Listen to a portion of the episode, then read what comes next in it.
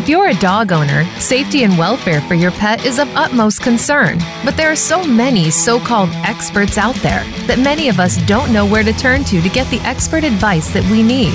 Welcome to Taming the Wild in Your Dog with noted dog expert and author Bryan Bailey. In this program, we give you the tips you need to connect with your best friend with the most practical advice. Now, here is your host, Bryan Bailey. Welcome to Taming the Wild in Your Dog. Hey guys, I'm your host, Bryan Bailey, and joining me in the studio today is my lovely wife, Kira. Hello, everyone. I hope she, are those, is the uh, duct tape binding that I have on you a little bit too tight? I'll try to loosen it up. All right. Also joining me in the studio today is professional dog trainer extraordinaire, Joshua Huffmaster. Say hello, Joshua. Hello, how's it going? Good afternoon. All right. Hey, guys, we're really excited about this show. This is our inaugural show, Taming the Wild in Your Dog. And why am I so excited? Uh, I'm very passionate about what I do, but I'm really excited about this show because you know why? It's your show. That's right. It's your show. If you are a dog owner, dog lover, you're thinking about even getting the dog. If you are a dog professional, maybe you're a veterinarian, maybe you're a groomer, maybe you own a boarding kennel or day, daycare facility, or you're a fellow professional trainer, this show is for you. And why is this show for you? Because the reason why is this. Yeah, I get it. We all love dogs. I do. Kara, we own four dogs. Uh, I can't imagine a day in my life without owning a dog. I really, really can't. However, dogs come with their own issues. They really do. It's not all about rainbows and unicorns. They come with issues. Dogs bite people. They bite other dogs. Puppies aren't naturally housebroken. Dogs don't naturally come when called. At least none of mine did. Uh, not a lot of my clients as well. But dogs do naturally jump on us. And they do naturally chase cats. And they also have a tendency to pull their owners when they try to walk them until they've been trained. And this list goes on and on and on. There are problems associated with owning dogs. The problem with that is that when you turn to other professionals or your family or your friends or the internet for suggestions and tips or advice on how to deal with your problem, you get a bigger one. You even get a, a larger headache because the amount of information, especially misinformation, that's available today on the internet, on YouTube, family and friends, is overwhelming. And, and it's reached a point where it's actually creating a, a, a dangerous condition. Uh, I've written about it in my books. So you, you need good, factual, accurate, honest information to help you with your problems. Uh, just to give you an example of some of the misguided or the misinformed information that's out there, Uh, I recently looked up a question that was asked on a dog trainer's Facebook group page, and, I, and then I won't name it. This was a while ago. And the owner or the, the person that posted it wrote this question. My dog yanks me down the street. Can anyone help me? Now, what I did here was take a compilation of many of the answers that were provided to this person. So when you put them all together, kind of like putting a little puzzle together, this is what it sounds like. When considering your approach to curbing your dog's desire to pull, you must first consider what harmful effect environmental stimuli may have had on the socioaffective centers of the right hemisphere of your dog's brain. After all, this is the area of the brain responsible for regulating stress. Oh, and by the way, just so you know, having your having to drag you down the street is very stressful for your dog and can actually lead to a post-traumatic stress encounter or condition. And if this wasn't bad enough, to prevent this from happening while teaching your dog to stop pulling you, you will have, at the same time, have to apply the law of effect by shaping your dog's behavior with the use of positive and negative reinforcers, along with positive and negative punishment that take advantage of ratio schedule, all the while remaining alert for the development of the partial reinforcement extinction effect. And if all that fails, well, then just bribe the damn dog with a treat. So there you go. So when you have that coming at you as an answer, good luck trying to discern from that what you're supposed to do. But that's what happens. And by the time it took me to read that, there were more than likely five hundred thousand two hundred forty-three Google searches and one million one hundred eighty-four thousand three hundred ninety YouTube videos played. Welcome to our new world. Everything that you want to know, you can look it up on a video or you can Google it.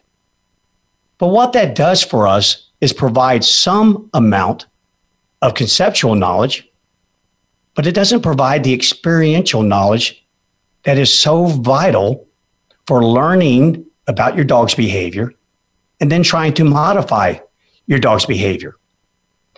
I learned a long time ago that as a child growing up in Alaska, that keeping it simple kept me alive. And I've applied that to the science of dog behavior, behavior modification, whenever I evaluate dogs to determine if they suffer from mental disorders, or if I'm just trying to help a friend or a client or a family member. Simplicity leads to action. And action is what we need to start taking in this country. We really do. seven hundred thousand plus dogs per year are euthanized for behavioral reasons. Behavioral. We have all these rescues. We have all these shelters. We have thousands and thousands upon magnets that say who rescued who. But yet, we have animals that are out of control. Sometimes I just want to scream out there as I walk by someone and their dog lunges at me and, and grabs me by the pants legs. I would just want to say, hey, I don't deserve your dog. This show, I really do hope, will provide you with accurate answers, honest answers. And in the course of providing those, you may not get the answer you want, but I do promise you, you'll get the answer you need. So along with answering questions, because this is going to be an interactive show, we actually demand that you interact. In fact, I'm going to say heal. When you hear the word heal, then you need to pay attention and you need to come up with a question and interact, because that's really what we want on this show. We don't want just listeners. Dog world, dog community, or an action community. And I just told you, we're going to go into action. So I really want you guys to, to think about that. Also, we'll be providing a lot of commentary, a lot of insight. And then we're going to be interviewing guests that are what we consider to be experts in the field. And in the field I speak of is multi-layered. There'll be experts on canine nutrition. Good Lord, we all need that. Just walk into a pet store and next thing you know, you're trying to decide G M Os or no G M Os, grain-free or not grain-free. Uh, how much preservatives are in this bag of food? Should my dog eat fish? Maybe poultry. I heard a lot of dogs are now becoming a little bit uh, allergic to poultry. It's really confusing. So we hope to be able to clear that up on the show by inviting canine nutritionists, uh, geneticists, talk about our dogs. Where did they come from? Well, we all know that they came from wolves. And if you don't know, you're going to definitely know after the end of this show. What has happened to all the breeding, all this crazy craziness where all of a sudden, I can remember even twenty, twenty-five years ago, I'd never heard of a doodle. But now there's doodles everything. We're going to have experts in behavior, authors, noted authors, really excited. So in other words, guys, if you love dogs, this is not, I promise you, this is not going to be your typical fluffy dog show. We will have moments that will break your heart, but also moments in which, hey, I'm going to put it out there. I'm going to put it out to you straight. Because anyone that knows Bryan knows that's what he does. So I'm proud to be your host, and I, I thank Voice America, and I thank our producer, Robert Salino, uh, Ryan Treasure, who's an incredible technical guy and plus uh, an ex-Navy man like me. Um, Jeff um, Girdle, Girdle, I think is his name. Did I say it correctly? I'm Jeff, oh my sure. God, if I butchered your last name, apologies. But anyway, so that's why I'm I'm excited. Kira, why are you excited? Why are you, why are you excited for the show? Well, gosh, there are so many reasons that I'm excited, but I would say if I had to narrow it down to just a couple, you know, this has been a dream of yours for so long. And when you get to witness someone that you love realizing their dream, gosh, there's just not a better day than that. That's an incredible day. And also to get our message out there. And we've been wanting a bigger platform to really push our message out there. And I'm so excited for this platform and to be able to do that, for people to hear our message. So those are my two biggest reasons. All right. Well, for those of you who are watching us on Facebook Live, you probably notice I'm blushing just a little bit right now. So thank you for those kind words. Joshua. All right. So Joshua, tell us, why are you excited about the show? Well, like you were saying earlier, all the information that's out there, um, I I was a victim to that when I first started, you know, trying to find good information that I could apply practically in the field was really hard to come by because the inconsistency in which that I would apply certain things that I saw didn't really mesh together when you would apply different concepts in, in different areas of training. Um, but one of the biggest reasons that uh, I, I, I think that this show is really going to be important is, sorry, backtrack a little bit. The first thing that I saw when I came into Taming the Wild was a was a quote by you and Kira on the board that said, you're not just training a dog, you're potentially saving its life. And that really resonated with me because all of the information that's out there that, that could be potentially wrong or incorrect or inconsistent, that's threatening dogs' lives. And and finding a place in which that that is consistent information that could potentially save the dog's life, I mean, you can do better work in, in this industry. So having that platform is amazing. It is. Thank you for that, Joshua. I really appreciate that. Um, the safety, and when we talk about saving lives, that's really open-ended. When you take a dog into your life, it's not always just about saving the dog. It's about how the dog saves you. But one thing that I have learned is the glue that holds that together, the glue is behavior. In other words, I write all the time. The last time I looked, the dog was in my want category. I wanted a dog. And we all want dogs for various reasons. We want a companion. Some of us need dogs, not just because we have a disability, but because we just need a little help in our lives. And dogs provide that. They're four-legged salvation. They're incredible. But one thing I have definitely learned, sometimes they're not salvation. The very animal that was supposed to lower your blood pressure now raises it. The animal that you brought into your household to be your children's guardian, your child's big brother or big sister, suddenly turns on to them. I've interviewed parents who just recently buried their three-year-old. Behavior is important. And like Joshua said, it's the correct information, accurate information that counts the most. And just to give you another example before we get ready to take a short break here in just a second, I had a lady who just came to see me not too long ago. And the advice that she was given was this. Her dog was growling anytime she walked into her kitchen where the dog was eating. And this was a two-year-old dog. She was worried about this. But before she contacted me, she visited her local pet store. And while there, she was told, all you need to do is simply put your hands in the food. Put your scent all over it. Then your dog will know that you prepared its food, and it would be forever grateful and never growl at you, and certainly never try to bite you. Well, of course, I asked my client, I go, well, how'd that work out for you? And she points to a bandage on her face and goes, I got bitten. And there you have it. And, and I could make up an entire shows relating one story after another. It's one thing when you get advice and your dog continues to just pull you, or you receive bad advice and your dog continues to bark. It's a whole nother when you get bad advice and it leads to an injury and to even worse, a fatality. This show is about everything from harmless. Hey, why does my dog jump on me? Hey, Brian, can you give me a tip or two? You bet I can.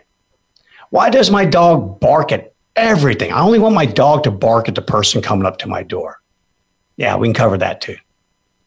But then all of a sudden you may write, Brian, why is my dog so afraid of thunderstorms? And then we talk a little bit deeper about that, about how twenty percent of all dogs are suffering from mental disorders. And we talk about how to solve that, how to ensure a higher quality of life for both you and your dog. So welcome to Taming the Wild in Your Dog.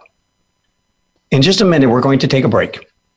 And when we come back, we people ask us all the time, what does it mean to tame the wild in your dog? What is that? So we'll be going over that. But before we go, I want to tell you that we will not be answering questions on today's show, but we certainly will on all the rest of the shows that we have. And to send in a question to us, you can either A, on our next show, which will be aired at the same time next week at noon Central Time, one p.m. Eastern Time.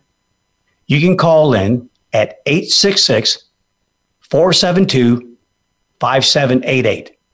Now put that in your speed dial, eight six six, four seven two, five seven eight eight. Or send me an email.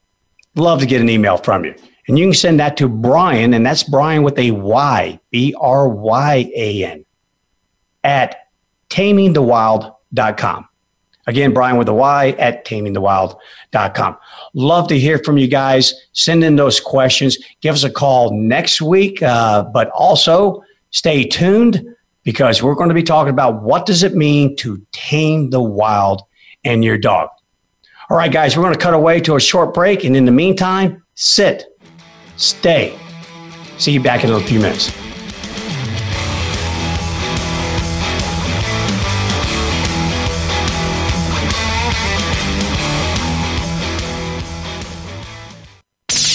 The Internet's number one talk station.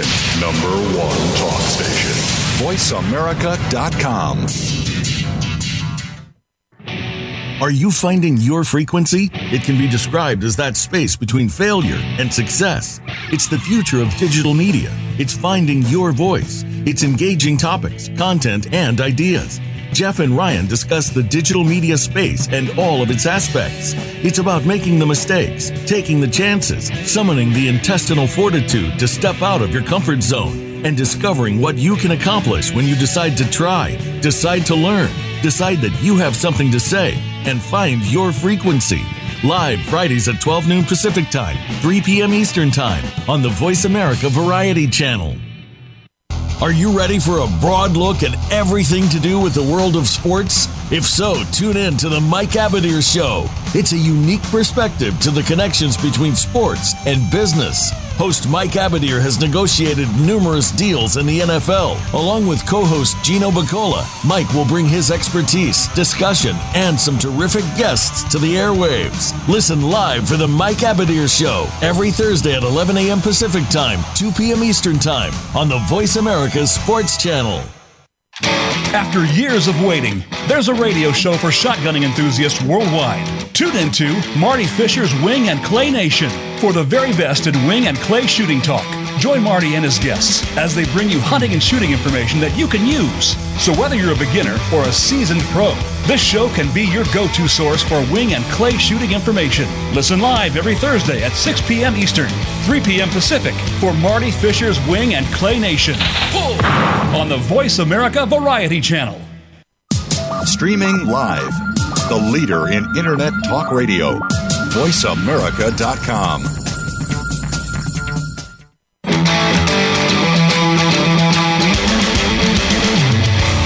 You are listening to Taming the Wild in Your Dog. To reach the program today, please call one eight six six, four seven two, five seven eight eight. Again, that's one eight six six, four seven two, five seven eight eight. You can also send an email if you prefer to Bryan at taming the wild dot com. Now back to the show.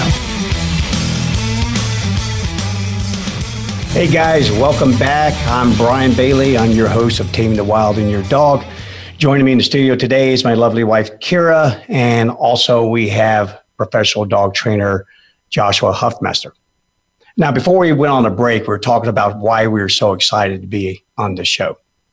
Now let's talk a little bit about what does it mean to tame the wild in your dog?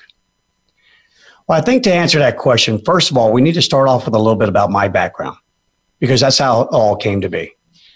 I was raised in Fairbanks, Alaska, back in a time in which it was very unsettled. Not that that's settled now, but wolves and other animals that populated the forest there and around where we lived were not as uh, trying to avoid mankind as, as much as they are today. It was very easy for me to observe them, and I did so almost on a daily basis. And we also had sled dogs. So it didn't take long before I was able to observe the behavior of a wolf and notice that the behavior of my dog was incredibly similar. And that's how the, the flame was ignited. That was the first glowing ember. But then after that, I served our country in the United States Navy, and I was a part of an elite uh, program in which we trained marine mammals. I trained sea lions, a project called Quick Find, and then I was a, a member of two other projects that involved dolphins. One known as Short Time, the other one is Bottom Lug. So that allowed me to expand my horizon even more. And then in between all of that, I took up dog training. Uh, more as a hobby, that led me into competition. And soon I was competing in Schutzhund, which is a competition that requires three major behaviors from the animal: obedience, tracking, and then protection work or bite work. Uh, Ring Sport is very similar, just take away the, the tracking portion with some changes in there. I was also showing dogs in A K C. And it was at some point in the early eighties, I had other competitors approach me and ask me if I could help them with their dogs. And they were willing to pay for it. And there we go. So that got everything rolling in the du- in direction of uh, being a professional dog trainer. But all throughout that time period, I was making many excursions back to Alaska, back to Canada, to the Northwest America, doing work, doing some work for U S Fish and Wildlife and other agencies to do observations, study wolves, study their behaviors, report findings back. Uh, ever since then, my passion for dog training has grown, but more importantly, the observation that I was able to take to observe wildlife, wolves in particular, other animals, even over in Africa, lions, East African hunting dogs, hyenas, study marine mammals, dolphins, sea lions. And you start to pick up on a common thread that they all have: social predatory threads. You have animals who live in social groups, and yet they hunt for their living. And those of you who own dogs, who chase squirrels, chase your cat, chase people, you start to get a feel for, wow, I think I might have a little bit of a wolf in my dog. Well, guess what, guys? You do. Because at a fundamental level, at a fundamental level, it means that when you tame the wild in your dog, you keep with nature's plan. You don't use mankind's plan. You go by nature's plan. You take into the account that dogs did evolve from wolves. You recognize that fact, that they still share a biological and behavioral connection with wolves. And guys, this is indisputable. This isn't just my opinion based upon my own personal observation. This is recognized by biologists, taxidermist, ethologist, geneticist.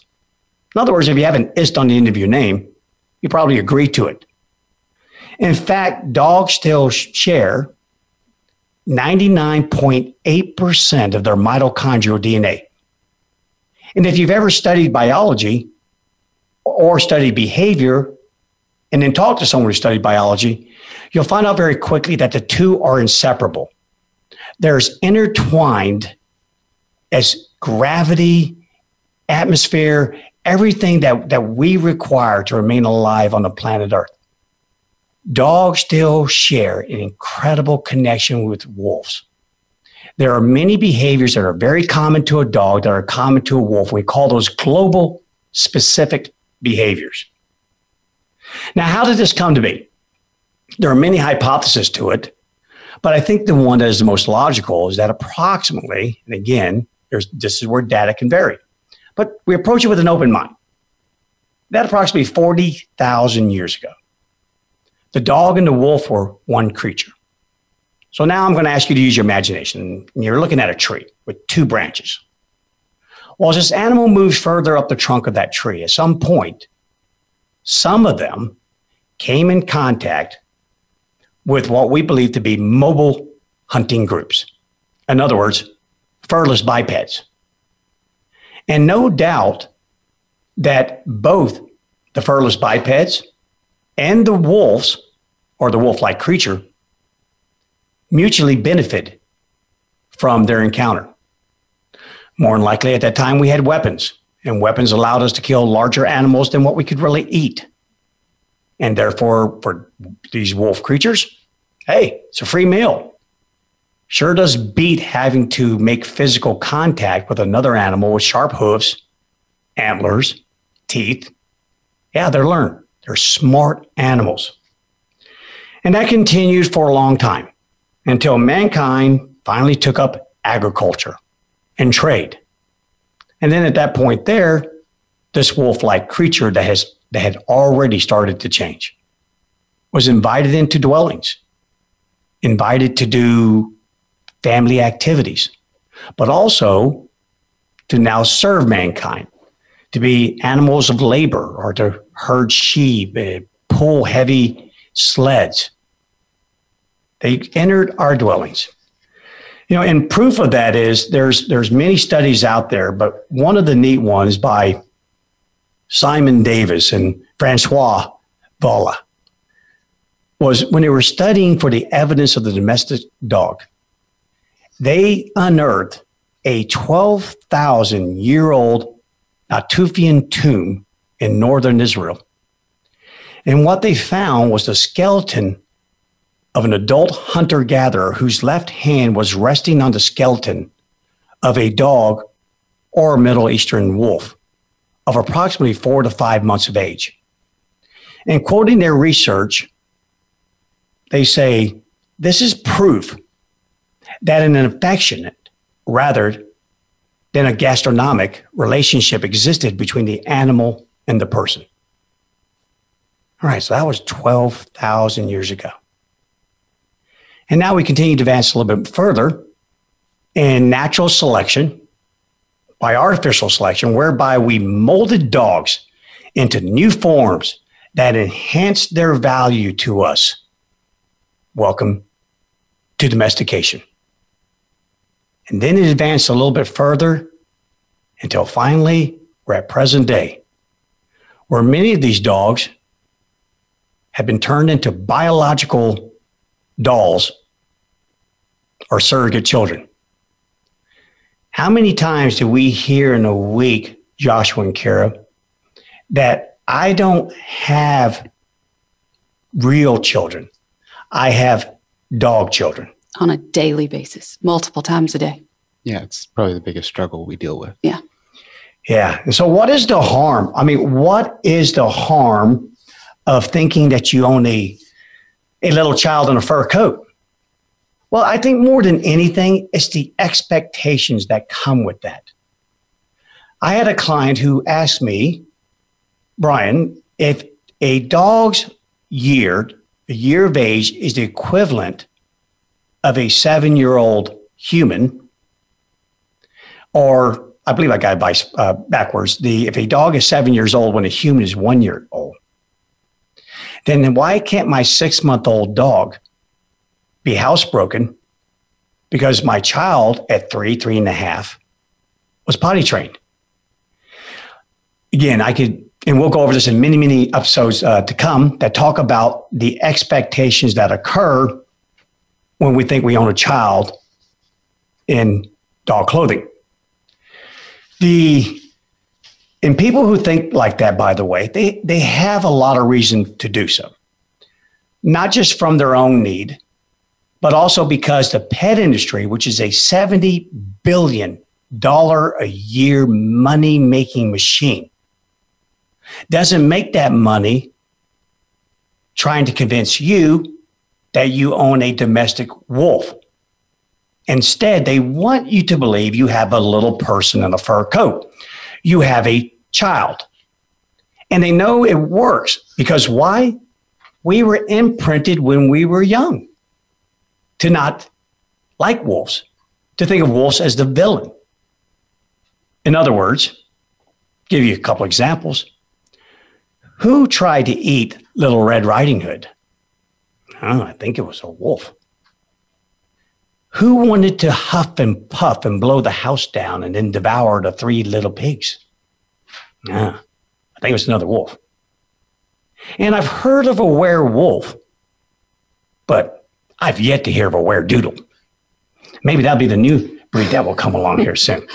I think that's what we call them, isn't it? Sometimes we're weredoodles indeed.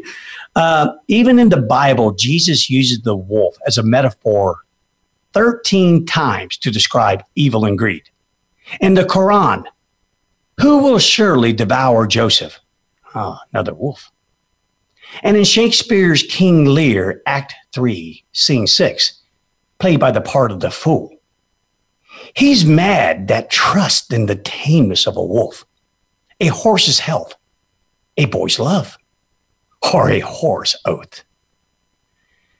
And even in the movie The Gray, and by the way, I have not seen the movie in its entirety. Uh, people ask me all the time, have you seen The Gray? Uh, no, I go, no. And then they look completely surprised. Why have you not seen The Gray? Why? Why have I not seen The Gray? Why? Because it's a pretty simple storyline. A is oil workers uh, who crash on a plane while en route to their two-week vacation in the remote Alaskan wilderness, and they're hunted by wolves. There are more wolves than men. The men have rifles, but the wolves have lots and lots of time, and they're very patient creatures. And therefore, I guess I just didn't have all of that time. And the movie just never really struck my interest. But if you've seen it and you love it, hey, let us know. Uh, I, I promise if everyone out there votes and says, Brian, you've got to watch that movie, I will watch it and we'll talk about it on another episode. Uh, but back to one of the most harmful things in thinking that we, we own something quite different than, than what it really is. First of all, you don't respect the animal in, in doing so. You don't respect nature. And then you start placing demands on the creature that it just simply cannot meet. It cannot meet our expectations. Hence why seven hundred thousand plus animals are euthanized every year for behavior. In other words, when you believe you own a child instead of a domestic wolf, you expect to behave like a child. And down the rabbit hole we go. This show is about convincing you that you don't have to think like that and still fall in love with your dog. You don't have to believe that your dog is a child to reach a compatibility, a, a level of happiness that you've never known before. You don't have to. It's fine to recognize them for what they are. Embrace the wild in your dog. Don't be afraid of it. But when we do believe in that, is it a wonder that problems associated with behavior is the number one reason why dogs are given up and put in shelters and then eventually some of you euthanized? Is it a wonder why half of the reported dog attacks and fatalities that occur are occur to children under the age of nine? Is it a wonder? I had a lady who came to see me with a three-year-old girl named Susie and a three-year-old Rottweiler named Rocky. Susie had nine staples in the side of her head. because at one point, Rocky held Susie's Barbie doll in her mouth, in his mouth. Susie approached. Rocky warned. He wanted to keep the Barbie doll. But Susie, being three years old, did not recognize the signals that were being sent to her by the Rottweiler. So she proceeded on, and she was eventually bitten by Rocky. The mother was, of course, devastated. And she asked me, Bryan, why did this happen? Why? We got him when he was a little bitty puppy, when she was just a baby. So they would grow up together, and he would grow to be her big brother, her protector, and her best friend. But yet he attacked her. Again, believing that you have a little person in a fur coat. Rocky didn't see Susie as his sister. He saw instead a mammal that was head level with him, which is known as the principle of resemblance. And as Susie approached him, he warned, because now she had taken on the shape of a competitor. She was an opponent. She wanted that doll, and he wanted to keep it. It's known as competitive aggression. The number one reason for aggression on the planet Earth, among humans and dogs. And so when she reached and did not heed his warning, he attacked. And I had to go on to convince the mother and the father that, hey, that was the movie for you. She approached, he warned, she, she ignored, he attacked, she left, he kept Barbie. And unfortunately, that movie is going to play itself over and over again until you change your mindset. Now, guys, that was many, many years ago. Rocky has since passed from this earth. And that young girl is now grown and married. But that family got their act together. And they embraced the wild in their dog. And then they tamed the wild in their dog. And they got two other Rottweilers. And they ended up having two other daughters as well. So that's what it means to tame the wild in your dog. To recognize the natural instinct. Because all behavior, the default mechanism is instinct. We recognize it for what it is. And then we nurture it. We deactivate the behaviors that are fine if you live in the middle of the Alaskan wilderness, but they don't work well for me in, in my urban setting. We tame the wild in your dog. All right, guys, we're going to cut away again to another break. And again, you did a great job that first time. Sit, stay. When we come back, we're going to be talking a little bit more. We're going to tell you a couple more stories here, and we're going to be getting some insight from Joshua and Kira on clients and how they deal with their dogs. And then we're going to talk about you what's going to happen on our next episode. So again, see you in a few minutes.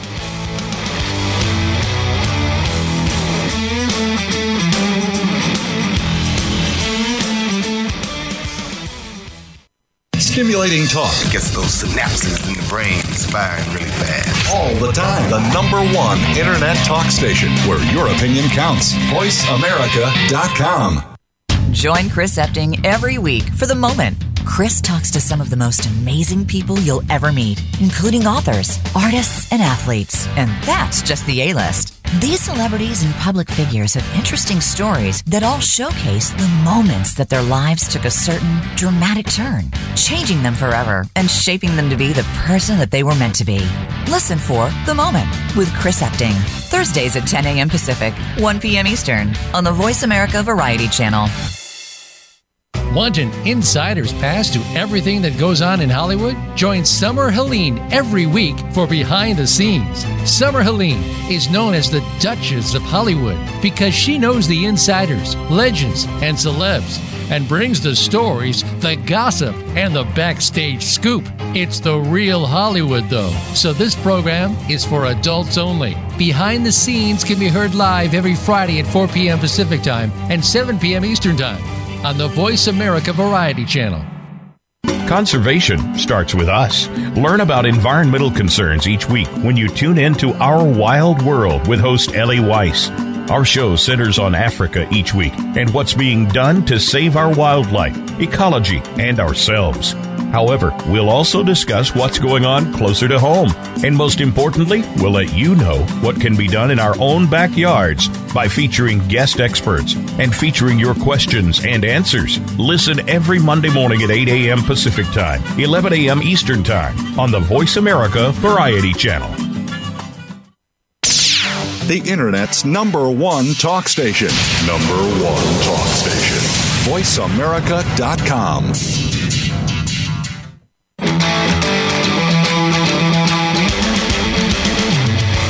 You are listening to Taming the Wild in Your Dog. To reach the program today, please call one eight six six, four seven two, five seven eight eight. Again, that's one eight six six, four seven two, five seven eight eight. You can also send an email if you prefer to Brian at taming the wild dot com. Now back to the show. Hey everyone, welcome back to Taming the Wild in Your Dog. I hope the weather's good where you guys are. Uh, we were just looking at the news a little bit ago, and it's, our daughter goes to school up in Philadelphia, and it's uh, four degrees. That was going to be the low today. And what did you see? How? What was the temperature in Chicago? Anyone in Chicago, just send us something on Facebook or drop an email and let us know how cold is it there today, or in Ohio. How cold is it supposed to be, Joshua? Oh, I know. Cooper oh. said this morning. Okay, what was it? forty below or something ridiculous below. Okay. like that. Again, I grew up in Alaska, and I'm here to tell you, we walked to school uphill both ways, of course, in about six feet of snow on a good day, and they didn't call class until it was at least thirty below zero.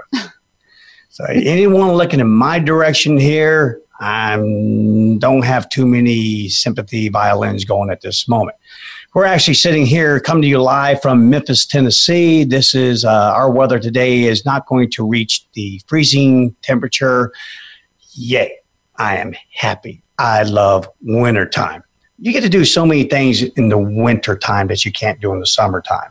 And one of the activities that I'm doing is called urban mushing. You guys out there that are listening, and we're talking about dogs and dog behavior and dog nutrition and everything else. Well, know this.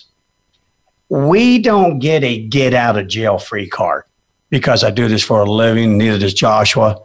We have to practice everything that we preach. And right now we have a seven month old Siberian husky puppy. His name is Tikani.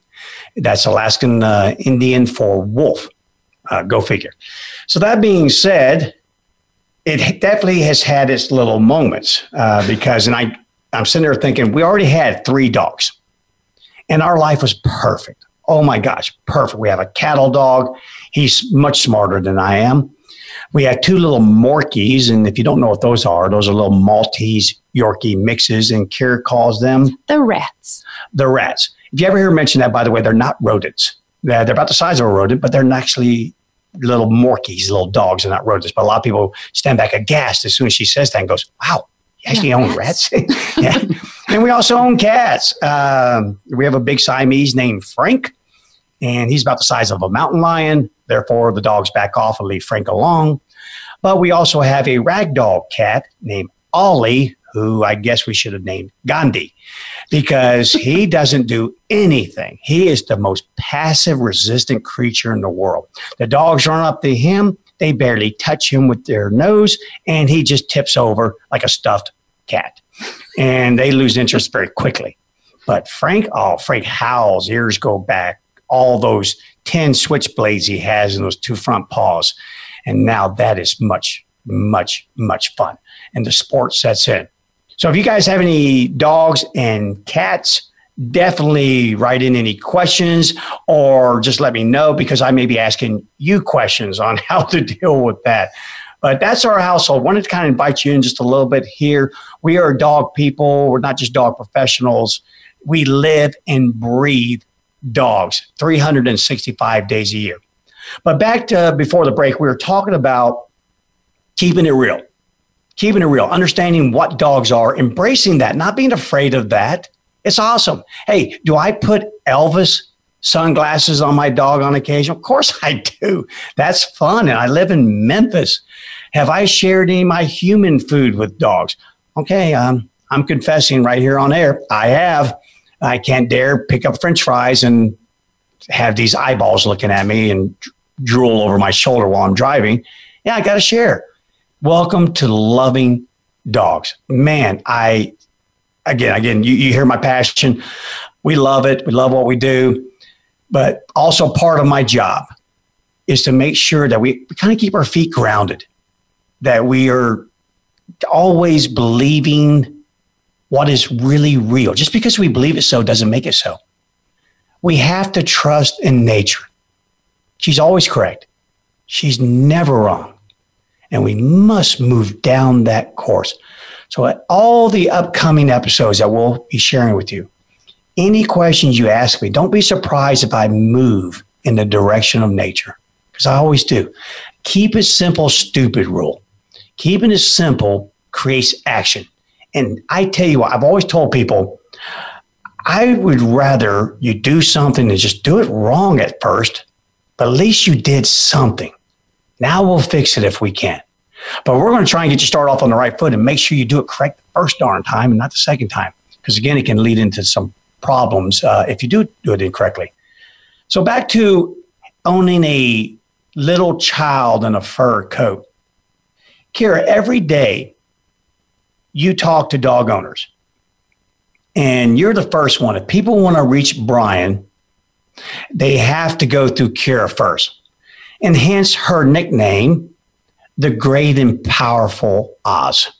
Because that's what she is. If I want to get back to Kansas, and I've been clicking my heels for about fifty some odd years, Kira is the one that's to get me there. Kira is the Great and Powerful Oz. She's the first one to talk with clients and, and, and every day try to reassure them, give them advice, and also select who they really need to see. Do they need to come see Bryan, or do they need to see Joshua or any of our other trainers?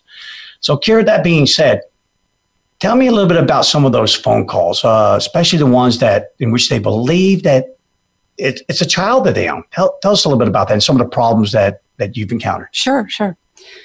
Well, I deal with people who are on opposite ends of the spectrum, really. There are some who have completely unrealistic expectations for their puppies and their dogs. They expect their puppy to be housebroken at twelve weeks, and they honestly think that their puppy is housebroken already at twelve weeks.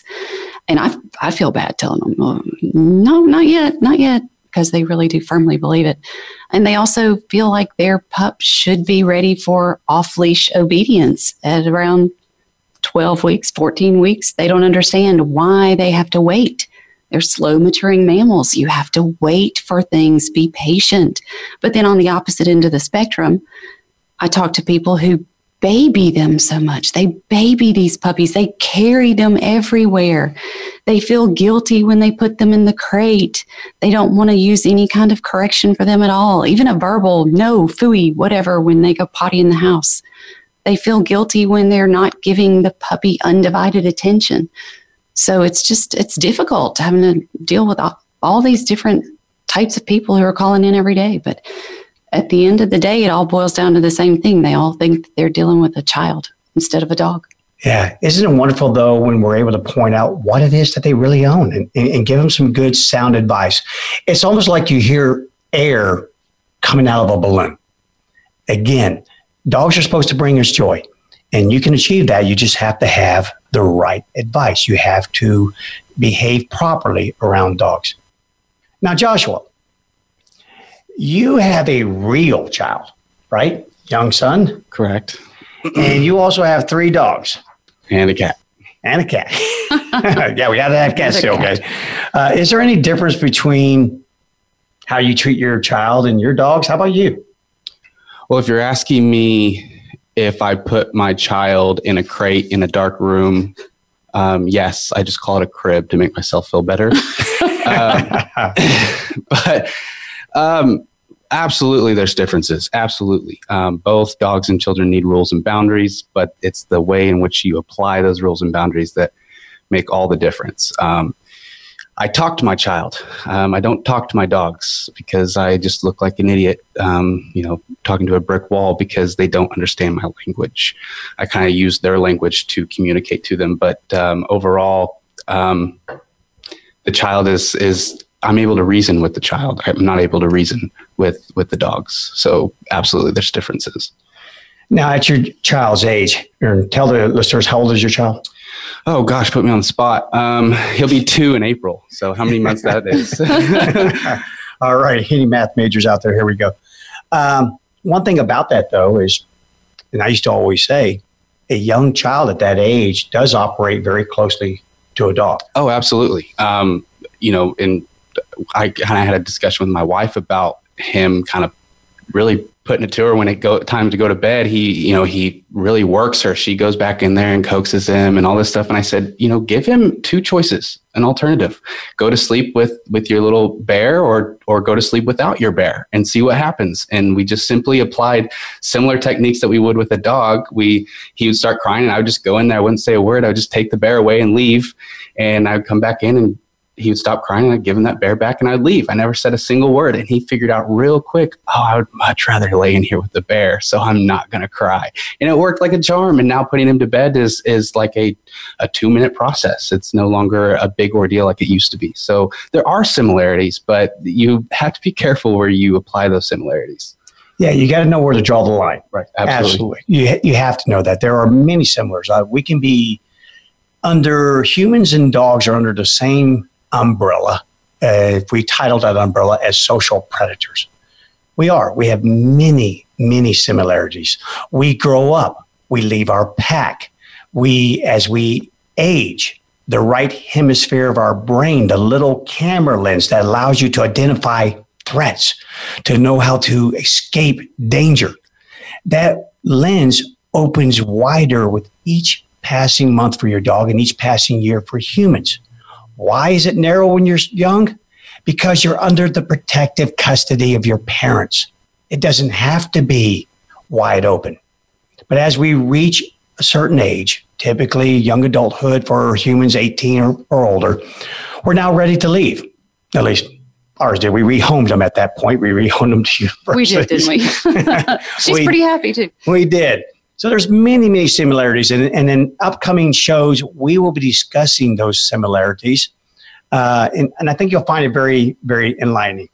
All right, we're getting ready to, to draw an end to this very first show. I want to talk to you a little bit about next week. We're going to have a guest here, and that guest is Doctor Carl Kelsey, an incredible man, incredible veterinarian. A couple unique things about Carl. One, his medical facility only treats dogs, dogs only. So I want to get him in here and talk to him. Why did he make that decision? And number two, he happens to be a bit of an expert about canine influenza or canine cough. And guys, I hate to say it, but it's that time of the year, not just for humans, but it's time of the year in which we start, our dogs start to have colds.